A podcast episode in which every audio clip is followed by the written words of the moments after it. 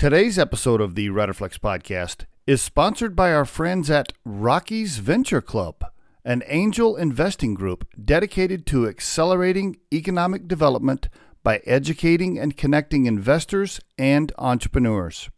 Their mission is to advance economic development in the Rocky Mountain region. On today's episode of the Riderflex podcast, we have guest Heather Potters. She's the vice chairman and co founder of PharmaJet. They're a private drug delivery technology company which has developed a family of patented proprietary needle free injection technologies. Heather Potters on the Riderflex podcast. How you doing, Heather?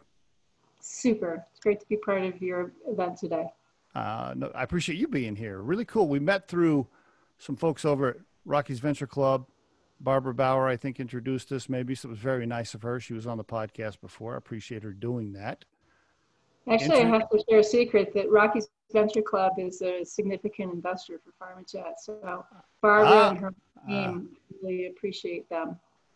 That's where the tie-in is. Okay, because we also sponsor. Sometimes they're a sponsor for us on the front end of the podcast. So I'll have to make sure Scott knows that. So when we put it out, uh, they get the sponsorship little clip at the beginning. I'll have to make sure we do that. Okay, cool. Very nice of our friends at RVC and Barbara when you listen to this, guys. Thank you. So I studied you uh, last night, this morning. I was stalking you and, and trying to figure out everything I could. Love love uh, your background and the story. And by the way, some of those YouTube videos you guys got up on the PharmaJet YouTube channel, pretty pretty powerful stuff. So uh, I can't wait to get into it. Before we get into PharmaJet, though, why don't you tell the listeners about Heather, the person, like early life, family stuff, where you grew up, walk us into college, stuff like that. Okay. Wow. Back to the beginning. yeah. Yeah. I'm actually originally from Colorado. Okay. And, um, you know, very proud to be part of this state. And yet I had a really unusual upbringing. So I had quite a lot of international exposure, travel, living abroad, studying abroad, um, you know, during kind of some of my formative early years and my parents actually did quite a lot of international travel, volunteer medicine and dentistry and things. And then, you know, you, before you know it, you add your, your grandparents and where everybody comes from. And everything that I ever studied in college and graduate school had an international um, focus because I knew that I wanted to have a career abroad. Okay. So I'm a wheat ridge farmer, for those of you who know where Wheat Ridge High School is. How about that? All right, cool. California, like in the middle of whatever month it snowed three feet, and I thought, California, here I come. Why Claremont, by the way? Well, any specific um, reason? So Claremont McKenna uh, College, uh, it, just as it was changing from Claremont Men's School, kind of funny. Uh, I see. small, sleepy place that was perfect with small class sizes. And uh, truth is, is I probably only went to the beach twice during oh, my whole time there. really?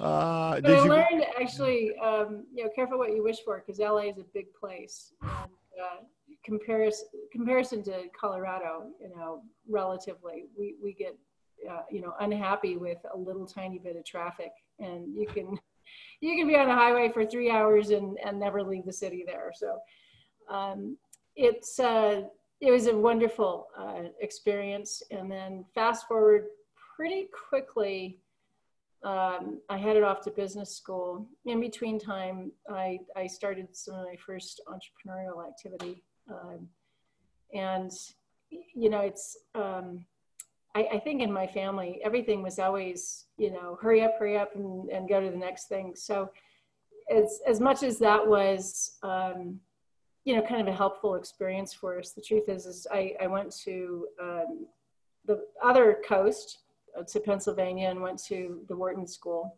I saw and I was that. part of their international cohorts as well. And it was quite a, a, a big program with a lot of foreigners anyway, but um, I, I quickly oriented myself to, to find a job abroad. And when I graduated, it was in 1991, I had already been to visit Poland uh, just as the wall came down. So in between years of business school. Okay, cool. And, cool. and cool um, yeah, it, it, it really struck me that the, the people there uh, were so nice and engaging and hardworking. And in the back of my mind, I thought, wouldn't it be great if you could do something to help well, the truth is, is that that concept of privatization was coined about the same time that I was finishing school. Huh. And one of the professors in our school was tasked with trying to develop a roadmap around how to bring Central and Eastern Europe forward, uh, you know, support its private sector development. And I became part of the first fund that was established thanks to the leadership of President Bush Sr. and the chairman of Bear Stearns and Dillon Read. And that effort created something called the enterprise funds, where it was US government money allocated to fixed closed end funds that were independently managed. So, in other words, the objective was make sure that you get an ROI. We're not just giving away money, but it was government money to take the risk in a place that had virtually no private sector. So I landed in Warsaw in May in 1991. Wow. Um, when all chaos, you know, had broken loose because they'd freed prices and frozen wages, and everybody was on the street corner selling something. Where were you living? Were you like in, a, in, a, in an apartment downtown by yourself? Did you have any friends, family there? Well, um, because housing is really hard to come by, multi generations living, you know, together in, in small quarters.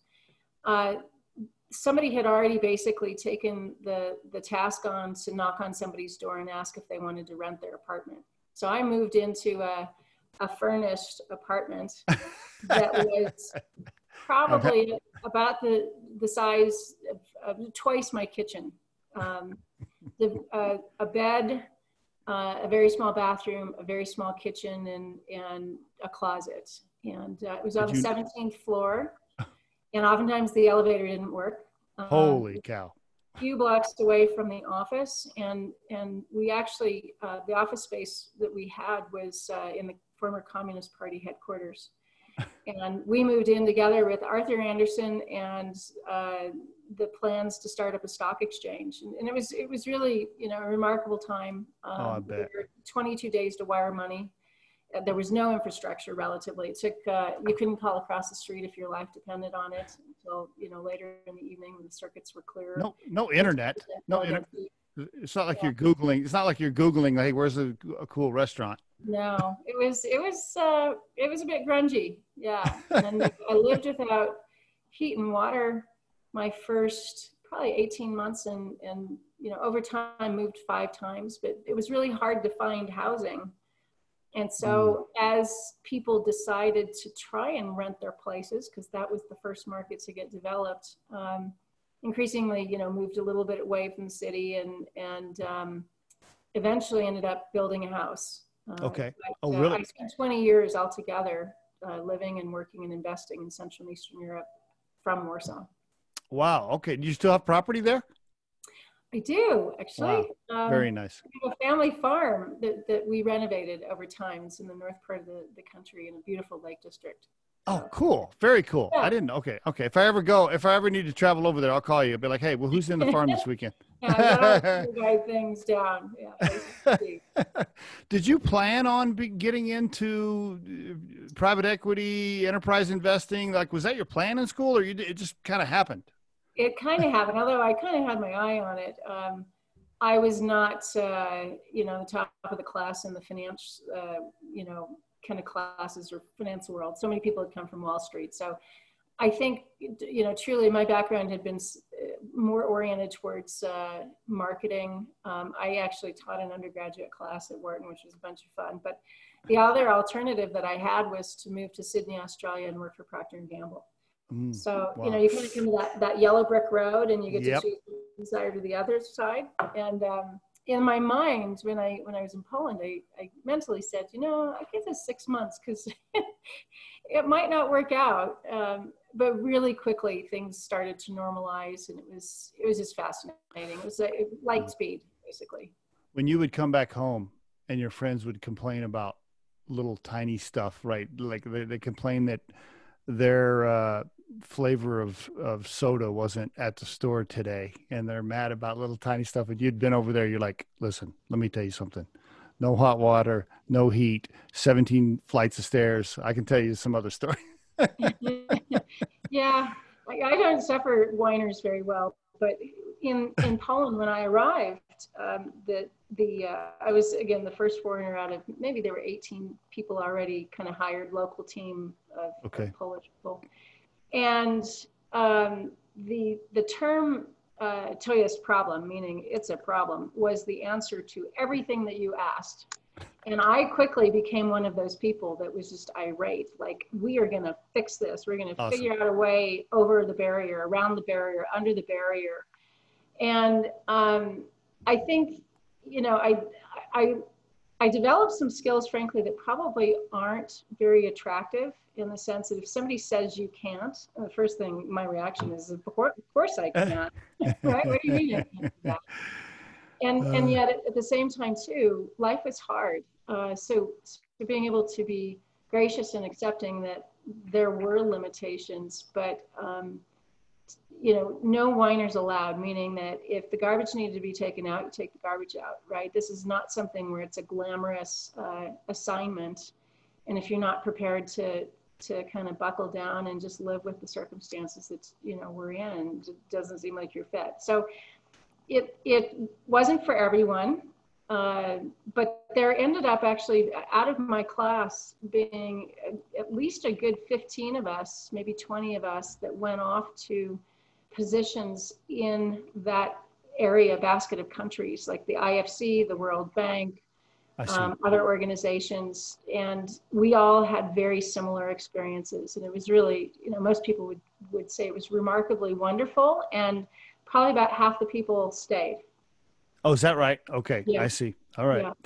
And you were over there for 20 years in various roles? Yes. Wow, that is a long time. Okay. All right. So when did you come back to the States? Walk me through that career period where you're like, okay, you, you somebody finally pulled you back this way.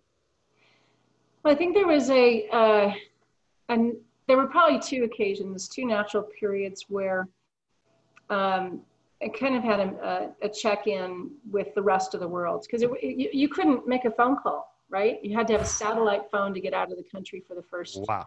few Wow. years until, Wow. until telecom started to, to improve a little bit. Um, it, it was, it was interesting, interesting to me that after the first major primary investment period of about six years, I checked in with people and said, well, what do you think? And everyone said to me, are you kidding? Central and Eastern Europe is the place to be. And um, that, you know, kind of reconfirmed you know, from the outside perspective, that I wasn't living on some little island. You know, Okay. that, that my experience would be useful for the future.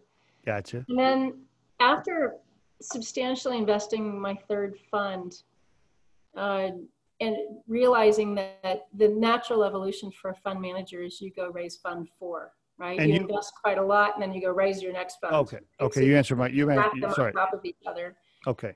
I, I just realized that you kind of come to this place where there's a point of no return, which is if you do do that, you kind of need to sign up to stay your, your adult life, right? You Mm. have a career perspective that is, um, you know, there, there's an, a transition time that's appropriate and one that's probably not. So money in, money out tended to be about 13 years of time double Okay. what it would be in the United States. So if you imagine again the layer cake and you stack these onto each other, I started to think very seriously about diversifying my way out of, of Poland and Central and Eastern Europe. And I began investing in a few other things. And that's when PharmaJet um, kind of happened. And it uh, used to be a bit of a trade secret, but I co-founded PharmaJet with my mother.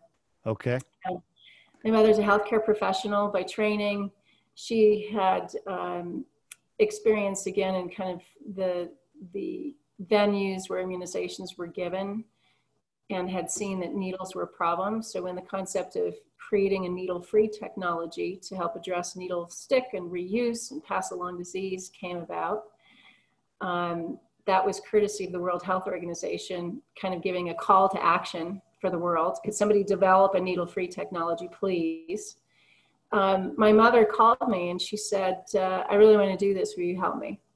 So I thought about all of the things that were meaningful to me, where you could make an investment, make a great return, and then see some paradigm shift as a result of that investment. Today, everybody calls it impact, but it was way before impact was designed.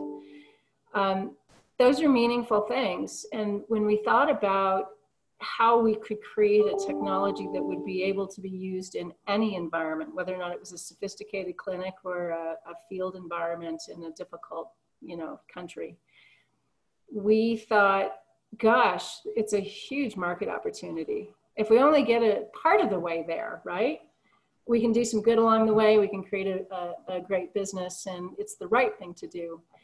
So that was then, and this is now, and, and you know, it's taken us a little bit longer. Um, we indeed have have proven out a lot of the things that we wanted to do. Because you started it, did you form the company in in 05?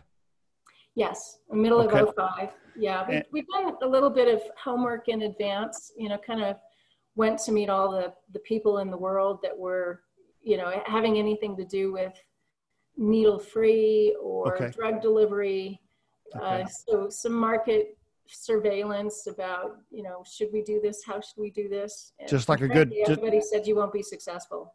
oh, oh, oh, really? uh, uh, wow. Okay. And was there anybody doing it, by the way? Any competitors already? You know, at the time, there were um, a few companies that had devices focused on things like insulin, so home okay. use. Okay. Okay. Use. All right and there were a few devices that had i call them the $10000 drug you know devices but they were aiming at very expensive drug delivery that i see. as an individual you'd never know what the device costs. I see. And okay.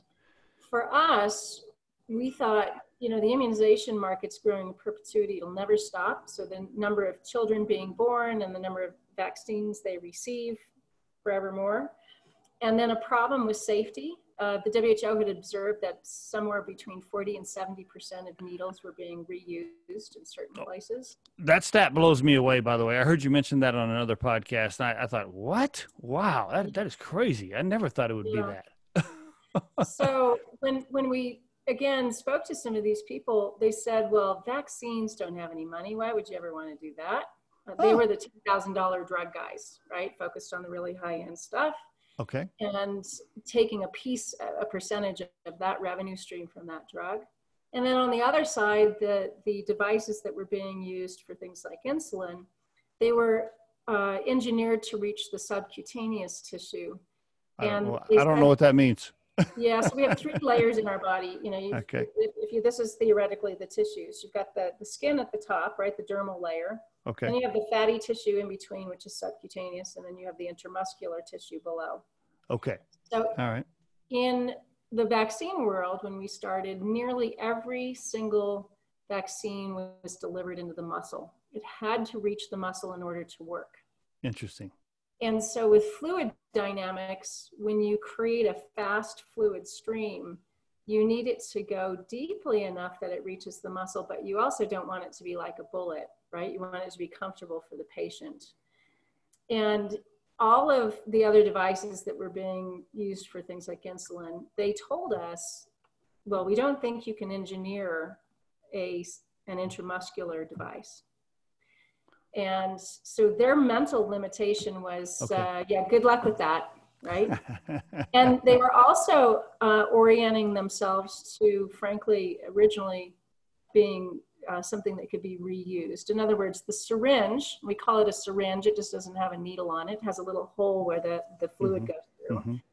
They were encouraging the reuse of the syringe because if it was your insulin in your body and you know no other users, that would be fine and it would lower the average cost for you as a patient in our case, the World Health Organization had asked to make sure that that syringe would never be able to be reused. So in other words, it needed to be auto-disabled after each use. So when we set up the, the kind of approach, we saw lots of volume use, meaning a single non-reusable syringe for every single immunization. Hmm. And then again, the, the, the growth in the birth cohort, the growth in the number of vaccines, the fact that needles are problems, um, they have needle stick associated with them, potential pass along disease. So all of these extra features that put really vaccine delivery into a specific category. Mm, so your your ability to be able to convince people this is needed and sell it got got stronger over time. Did you teach yourself all of this medical stuff before, or some of the funds that you had managed and invested in before were in the healthcare space and you knew some of this terminology? I'm just curious. Well, I always, um, you know, by osmosis, uh, got all the healthcare stuff because I come from a family full of healthcare people, you know, okay. doctors and nurses and hygienists okay. and everybody, you know, in healthcare. But I think, um, you know, in, indeed, some of the investments that I looked at in in uh, the Central and Eastern European area include things like hospitals and you know, et cetera. Okay, um, okay, okay. And would you you and your mom were the first? Did you you and your mom put money in first? So you guys quote yes. boot, bootstrapped this, so to speak, at first, and then. Right. Uh, okay. All right. And did you right. give up all the responsibility that you had managing other funds and other people's money at that time, or were you trying to do both at first? Well, I was doing both at first in the sense that I had fully invested my fund and the focus was, you know, exit over time. Okay. And so I had a little bit of time to to do other things. And it's uh you know, we spent the better part of a year kind of walking around and really studying about the, the market and market opportunity and, and uh, even speaking with the, the World Health Organization. Um, okay. And then we formed, formed the company. But the, um, you know, my, my mental view is I was going to be the chairman, kind of like, you know, looking after the portfolio of, uh, private equity investments that I had. You sit on yeah. the board, you're a yeah. good fiduciary. Right. right. And that over time, we would just have a dynamite medical device qualified team. And, and in the early days, you know, where it's, you're, you're doing a lot of bench testing and range finding and prototyping. It's not a, it's not really a business, right? It, it's a yeah, company, right. but but it's not, you know, like this. So my mother was here on the ground all day, every day, and she and the engineers uh, would work together to make sure that that our prototyping and testing was going okay. But our our combined view, we always knew that we would need, you know, really qualified medical device team that that could help us build and grow the business.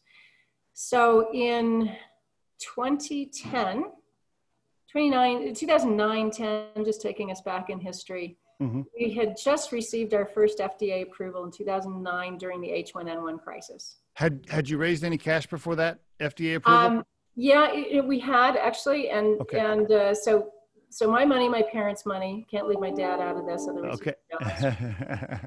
and um, then I included uh, in a convertible note structure um, many of my fellow co-investors in the, the okay. region we all did club deals and some of my successful entre- entrepreneurs right? Did, did they all get in did they all get in before the fda approval? Yes they did. Nice.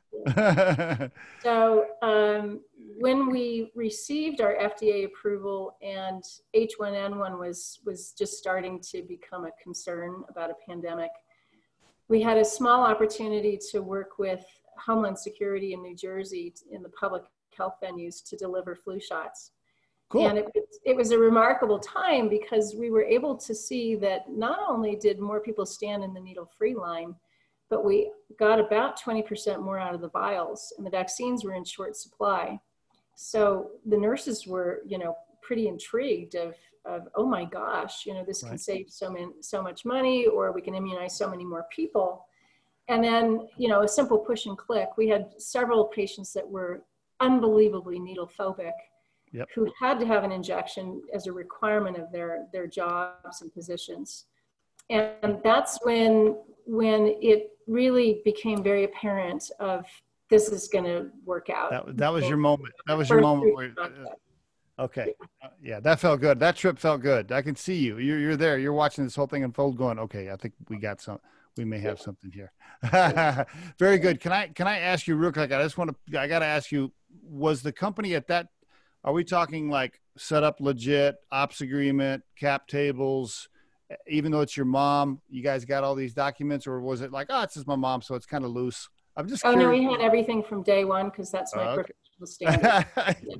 yeah. we had it thank you good good tip for the listeners right there for anybody we'll just take a take a pause right there let me just tell you right now I don't care if it's your best friend or if, if it's your cousin or if it's your mom or your dad. If you are starting a business, I highly recommend that you get your operating agreement in check, that you have a clean cap table with who has what units. And my definition of an operating agreement is this if the crap hits the fan, it lays out what happens and who does what, and that's what it's designed to do, right? Mm-hmm. And uh, and and here's a perfect example where Heather's saying, "Hey, I started a business with my with my mother, and I I made sure I had this stuff in line because it's critical." So, good tip for the listeners right there. I just wanted to ask about that. Okay, so you're off and running now. Now you're off and running. What year was that, by the way? The story you just told. What year was that when, when the nurses kind of had the the moment? That was the fall of 2009. Okay, all right, very good. So how about this? Let's skip forward just a bit here and give us this because I could keep you on the phone for like four hours and start ask, start start asking a bunch of questions about all the people scared of needles. And by the way, why wouldn't you stand in that in the needleless line? Like, why would you not do that? I don't. I don't. That's.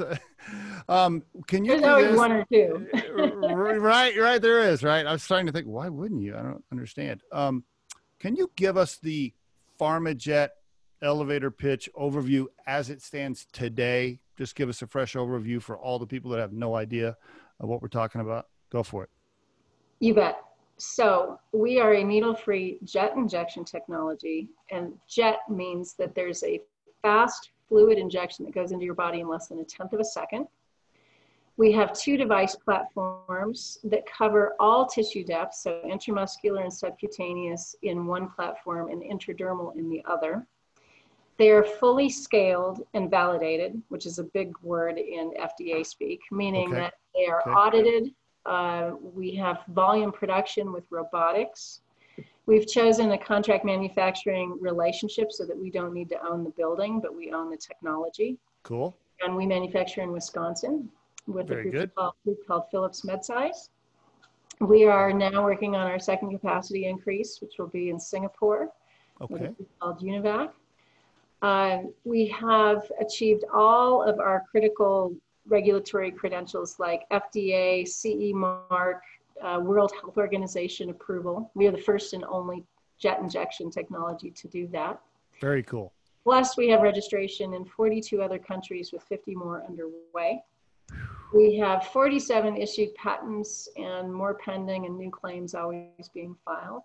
Okay, so let me let me just let me just stop you right there. Is the, uh-huh. so the so the attorney that you've been using for all this lives in a giant mansion somewhere? Actually, he's pretty good value for money. We're we're not big spenders. Okay. all right, go ahead. You're telling patents and all that. Okay, go ahead. I'm sorry. We have a bunch of trade secrets, frankly, because what we do is really hard. So if you consider that we compete with needles, we have a bit of a razor razor blade approach uh, so our syringes are disposable. We have filling adapters that attach to vials that allow you to download any medicine. And then the injectors are long life. We've tested them to 30,000 uses without failure. Cool. So they're fractional mm-hmm. pennies per injection. Mm-hmm. Uh, the, the ability for us to essentially serve all vaccine administration through our devices, which are optimized for, for vaccine delivery. Sorry for the dogs in the background. That, that's all right. That's all right. Today, uh, people people understand with podcasts people and everybody working from home. It's all good. yeah. um, and and so we have, you know, in general, a lot of these kind of I, I call them you know the foundation pieces, the core foundation to what we do, and we are now at commercial state. But because of the fact that we have that foundation, plus we've completed several clinical studies. We've been involved in 60 human clinical studies that have been completed to date, mm. Mm. 70 more in process. And that's a big deal because, Steve, where the, the claims come from, where I can highly recommend, for instance, that you go get your flu shot, is because we actually did the studies, filed with the FDA, and have the ability to promote for that, that we've mm. studied it everybody, you know, it's safe, it's efficacious, and it's non-inferior to needles. We're also the only needle-free jet injection technology that has a claim of generating a superior immune response using a fractional dose. So we're part of the Global Polio Eradication Initiative, uh, where we've demonstrated through studies led by the WHO and the Bill and Melinda Gates Foundation and CDC that 60% hmm. less invest, injected into your skin is superior in immune response to a full dose into your muscle. Really? Okay. Yeah. Who? All right. Somebody that's in charge of expenses is hearing that, going, "Yeah, that's good. Yes, why not do that?" right. You know, ka right? We we save uh, in polio vaccine in the poorest of countries, competing against five cent needles. uh, we save a full 30% for every about that? immunization back for the user. And in part, we, we get 20% more out of the vials. So remember that early aha during the H1N1 Mhm. scenario. We also don't have any needles to get rid of, so we don't have expensive sharps disposal. We don't really leave behind hazardous trash. And it's a very fast process. So push and click, you can process patients typically two to three times faster than needle delivery. Why aren't we using this everywhere right now? Like why why are why do why are we still using needles? I'm listening listening to you describe this and I'm thinking, okay, this is a no-brainer. Well, what, what are we waiting on? Tell me, is it is now is it a scaling, you know, bandwidth can't produce enough? What, what do you have back orders for 2 years? What's the situation? Well, it's a combination of things. So during our 2011 era, just after we had scaled our primetime device, the FDA changed the entire regulatory landscape and said, now you need to go do clinical claims, right? Okay. So okay. if anybody knows what the word force majeure is, right, out of nowhere, all of a sudden the rules changed, Oh. which caused us several years of additional work. Oh. So the, the concept of clinical claims for, for, you know, the example that everybody knows is you're listening to the news in the morning, then they have this commercial and a happy family running through the park, and then this asthma remedy that they advertise. And then at the end, they go slowly and talk about how if you take this product, you might die and you might stop breathing, right? That's an example of a clinical claim because during that, that uh, clinical study, that's what happened. In other words, the FDA wanted to make sure that the drug makers were very transparent that some of these drugs aren't completely safe. Mhm. So we have clinical claims, and the good news is, is nothing happened, right? We're the same as a needle and syringe. Everybody is safe. Um, it's effective, uh, et cetera. And so we're able to walk through the door and talk about those things because we have regulatory approvals for that purpose. Mm. And and while that was really hard and and expensive to navigate, um, and and the and generally all drugs and all devices are now subject to the same thing. What it's done is it's created a competitive barrier for anyone to try and and Okay. follow PharmaJet. So we estimate that we're five to eight years ahead of anyone who would like to try. Okay, very good. So a nightmare situation actually turned into a silver lining blessing. When when that happened to you during that that first few months when that was happening and the rules changed and you're like, "Oh shit. Okay, so now whatever our expense budget was, forget that. Now we got to do you're having to do this major pivot." Was there were, were there some dark nights there where you're like, "Okay, I don't I don't know. I don't know if we can do it. We you know, I'm I'm tired. I can't do this anymore." Were there a few of those nights? Oh, all the time. You know, it, it was um, it was probably because of my experience in Central and Eastern Europe, and, and very clearly Poland specifically, because I lived there. Mm. Um, there was force majeure that happened every day, Oh, and right. and so it it wasn't that it was just normal because that that wasn't okay, right? In other words, you needed Mhm. to figure out how to fix it or or you know get beyond the barrier or go a different direction. But when this happened, um, you know, it's like calling in the Avengers. You call in the A team, and we had already developed several collaborations that were really meaningful, like with the World Health Organization and the CDC, and and um, many of our customers. You know, we all kind of, you know, we were we were not not only perplexed about why this had happened, but it was like, oh, let's figure out how how we can fix this. Yeah, yeah. So today the FDA is an official reference for us, and and we're really proud of the fact that we've created some stunning data, first and onlys, and um, it's it's given us again this this silver lining of a position that we don't think there'll be another PharmaJet. Are you still in a, in the scale up, burn cash, have to get investors mode, or do you are you generating enough revenue now to where you can you can run it, break even, or where where are you at? I don't know how much you want to share, but I'm just curious as to kind of where you're at in the life cycle. Sure, I'll share some some general, you know, kind of feedback. In um, my experience, you know, with looking at a, a number of medical device Mhm. pharma businesses, like science is glacial. It takes a long time to get through all the regulatory processes. So Yeah. typically, what you see in those companies is that early revenue, they're not profitable for a very long time until they hit their stride. And at the same time, they're usually investing, right? It's more layers and more layers and more layers because once you get to this, this stage out here, it tends to be a diversified, you know, offering of additional products. Hmm. So um, we're revenue generative. We are not yet profitable. We're pretty close Oh, good. and we're always adding people to the cap structure. One of I- the, yeah. you know, kind of, my, my middle name is fundraising, right? Uh, I was just about to say, I was just about to ask you, I'm like, let me guess, your 90% of your job today is either raising cash or managing the cap table or updating equity holders and blah, blah, blah. Yes, you know, a lot of that, a lot of that. And, and, you know, I'm a fiduciary in the sense that I'm an investor, I'm on the board, I take that really seriously. Yeah. And we've Yeah. raised money only from high net worth and family office investors to date, although we're really closely finalizing kind of a, we'll call it an institutional round, although some of it's high net worth money. But, but it's, um, it's important to find the right money and the right alignment, and, um, that's my, my job, so. we'll- When that know, became- we're Nearly there. When that became a big part of your job, when it really, when the cap table, cap table started blowing up and you're, you're dealing with lots of different people here and money coming from various places, is that when you said, okay, listen, the day to day, I need a CEO besides myself because I need to help over here. Is, is that why you eventually brought in somebody else as the CEO? Because I think you brought in somebody from the outside for that. I think. Correct me if I'm wrong, but indeed over time. Um, I don't think actually my, you know, my mother and I ever took uh, kind of formal titles that way. okay. We always knew we needed third parties.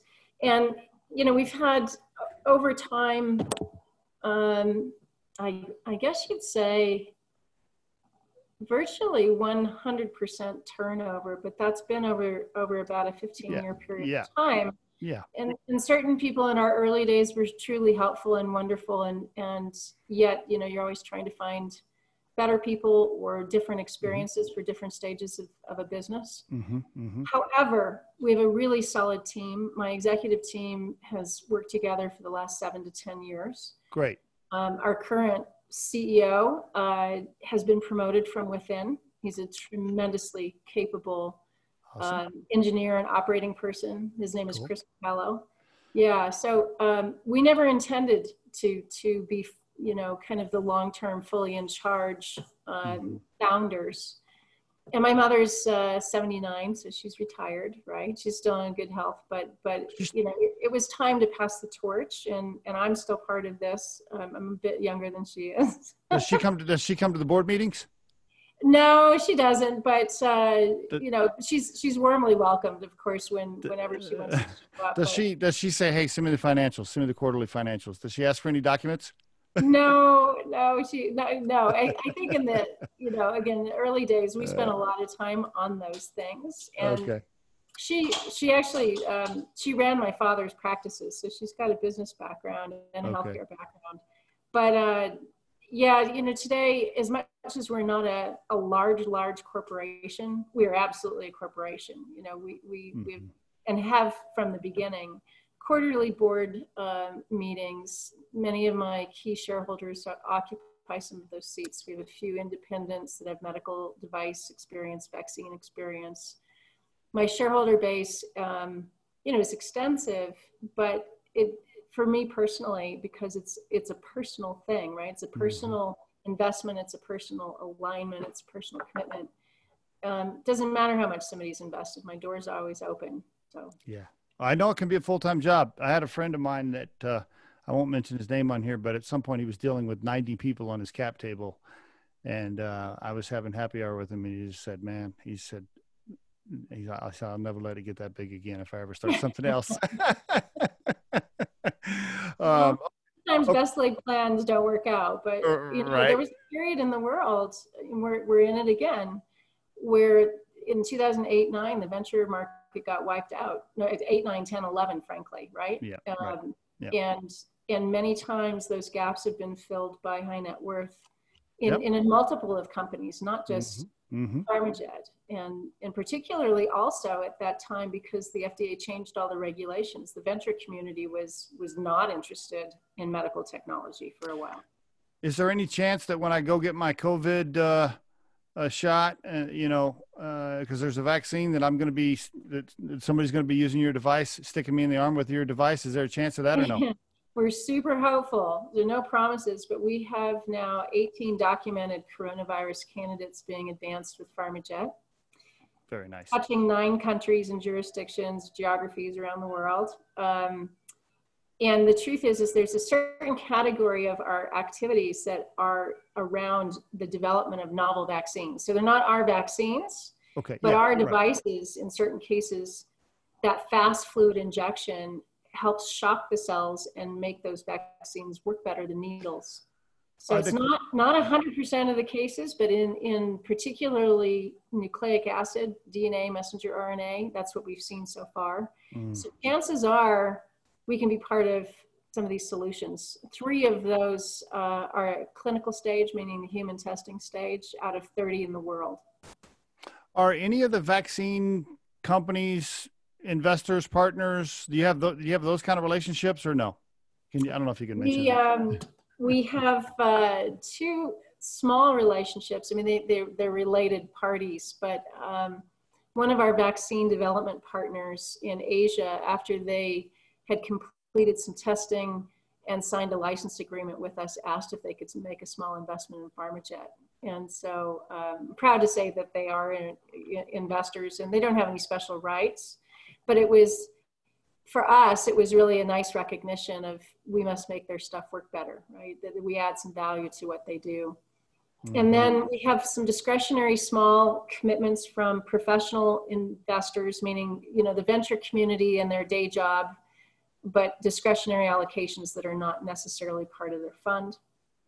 And then um, we have we have uh, the Rockies Venture Club, not only. The underlying individuals, but also their fund as an investor, as an example. Nice. Very Yeah. good. Very So- good. Few few outliers and hybrids, but at the end of the day, you know, very significant personal interactions with our, our shareholders. Sounds like a wonderful 15 year journey that's had some ups and downs, but really lots of wins in here for you. And, and now you're really at that, at that tipping point, pretty damn Yeah. close to this tipping point, right? Yes, we are. Um, and soon you're gonna you're gonna probably be on the hockey stick of profitability pretty soon after all those years of investing, right? Then then you won't have those investors calling you going, "Hey, what? When do I get my money back?" well, um, you know, the world's a big place, and I, I call it my grand plan of global domination. We're not done yet.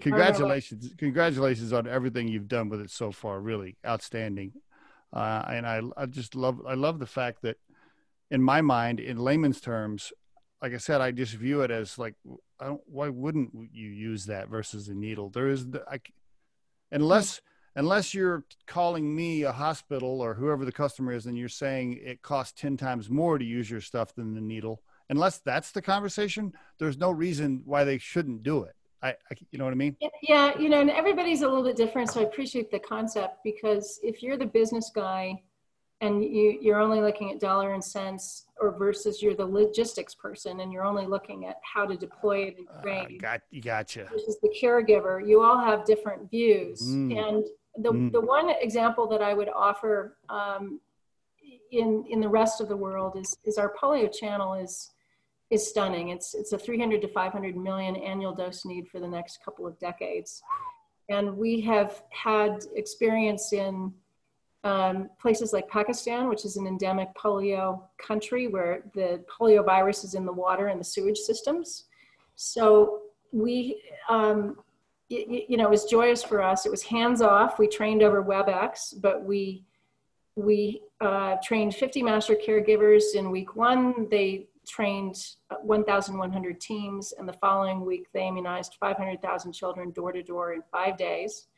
99% approval from patients and caregivers, and then 18% more people showed up. And that's the cool thing, right? Which is that? why aren't we using this everywhere? Well, most people probably don't like needles, and, and that probably Right. inspires a few extra participants. really good stuff uh, really awesome stuff by the way have you ever met bill gates Not personally, but I'm pretty sure he was uh, the person they added to the phone call and the camera in the corner when I was at the foundation. Oh, that's pretty cool. Uh, no, but he's actually a personal um, supporter of our activities. He's Yeah, been yeah. integral in the, the Yep. Global Polio Eradication Initiative.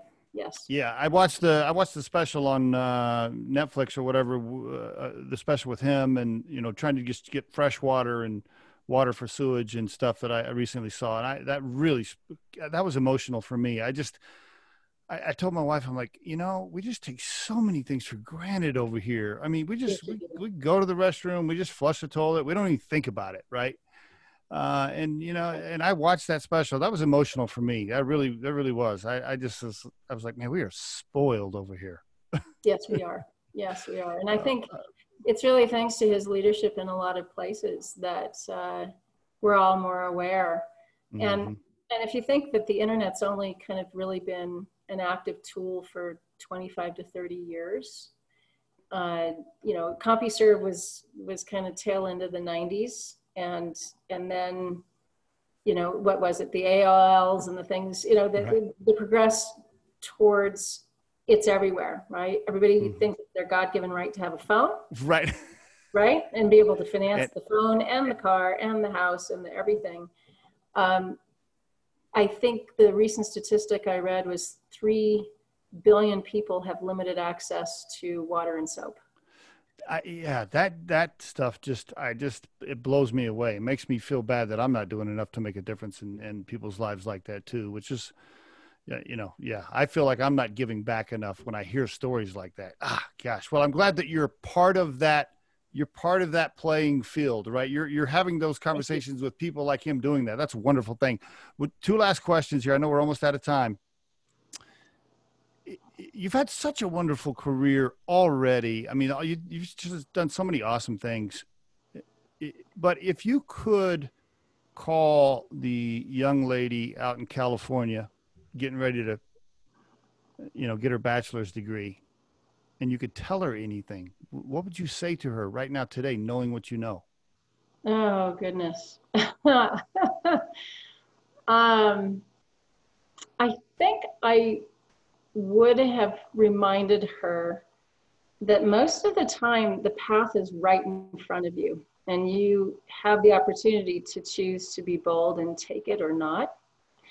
And some people are, are you know, not very self-motivated, right? So, so we all get up in the morning because we have to feed ourselves and put a roof over our head and things like that. And life is hard. However, sometimes it's just right in front of you. And some people are too, too worried to take that leap of faith.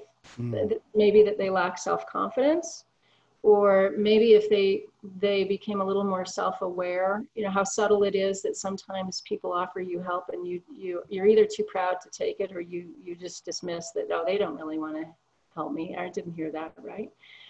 So the the way in which i feel like part of the underlying success is is you know it's show up show up show up. 80% of everything is showing up and you never know who you're going to meet.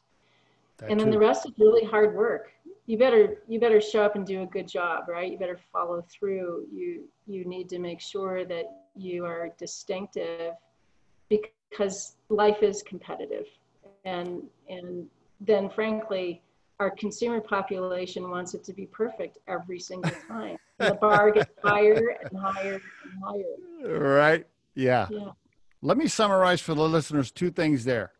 When the doors are open, have the guts to walk through them. And when you do walk through them, work your ass off. yeah that's exactly right Okay. What last question is this? If you had to put your core purpose in life into a sentence now, right now, at this phase in your life today, because it was probably a different core purpose when you were 29, but right now, what, what is your core purpose in life if you had to summarize it for us? Hmm. Um, I think you know it's kind of a combination. Once an investor, always an investor. So I have a few things that I I spend time on where I've either invested or I, I sit on the board. Okay. Many of which are associated with my my shareholder cap structure, right? Okay. Uh, Um, I'm always curious about what they're doing, and or they ask me, you know, would you mind? Would you help us out? Mhm. so when I look at the things that I spend time on, and PharmaJet is is the predominant amount of my time, and I work a lot. So you know, I steal steal time from the weekends and everything to fit it all in. Mm-hmm. But um, I feel like the the technologies and the entrepreneurs that I help get behind and champion have the ability to make a huge impact in a profound way and in a positive you know contributions it's not the greatest little widget that everybody's going to love just because it's a widget um, there's there's also a, a, clear focus around brain health that I, I didn't really observe before but the, the fact is is that you know we're we're emotional human beings and not all of us have been given the opportunity to have the best deck of cards or some That's of us right. have gotten hurt before or we have family history of whatever and so if we're able to be able to think well then i think that goes a long way towards being able to be creative and productive and thoughtful and emotionally well balanced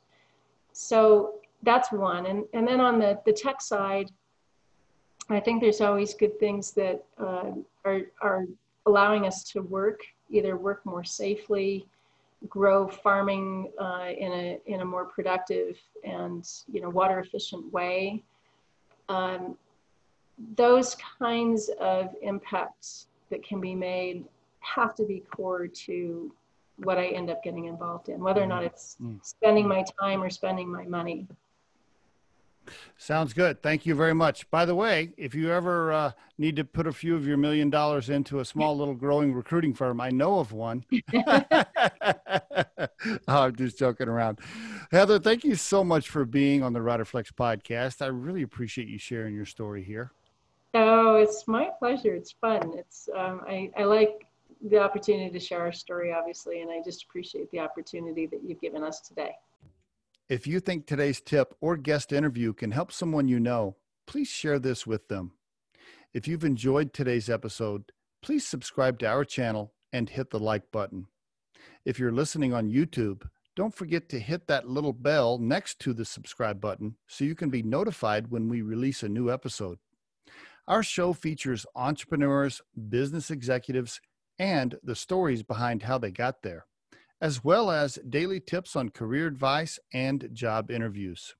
You can visit riderflex.com to learn more about us and get information on the recruiting and consulting services we provide. Thanks so much for listening and have a great day.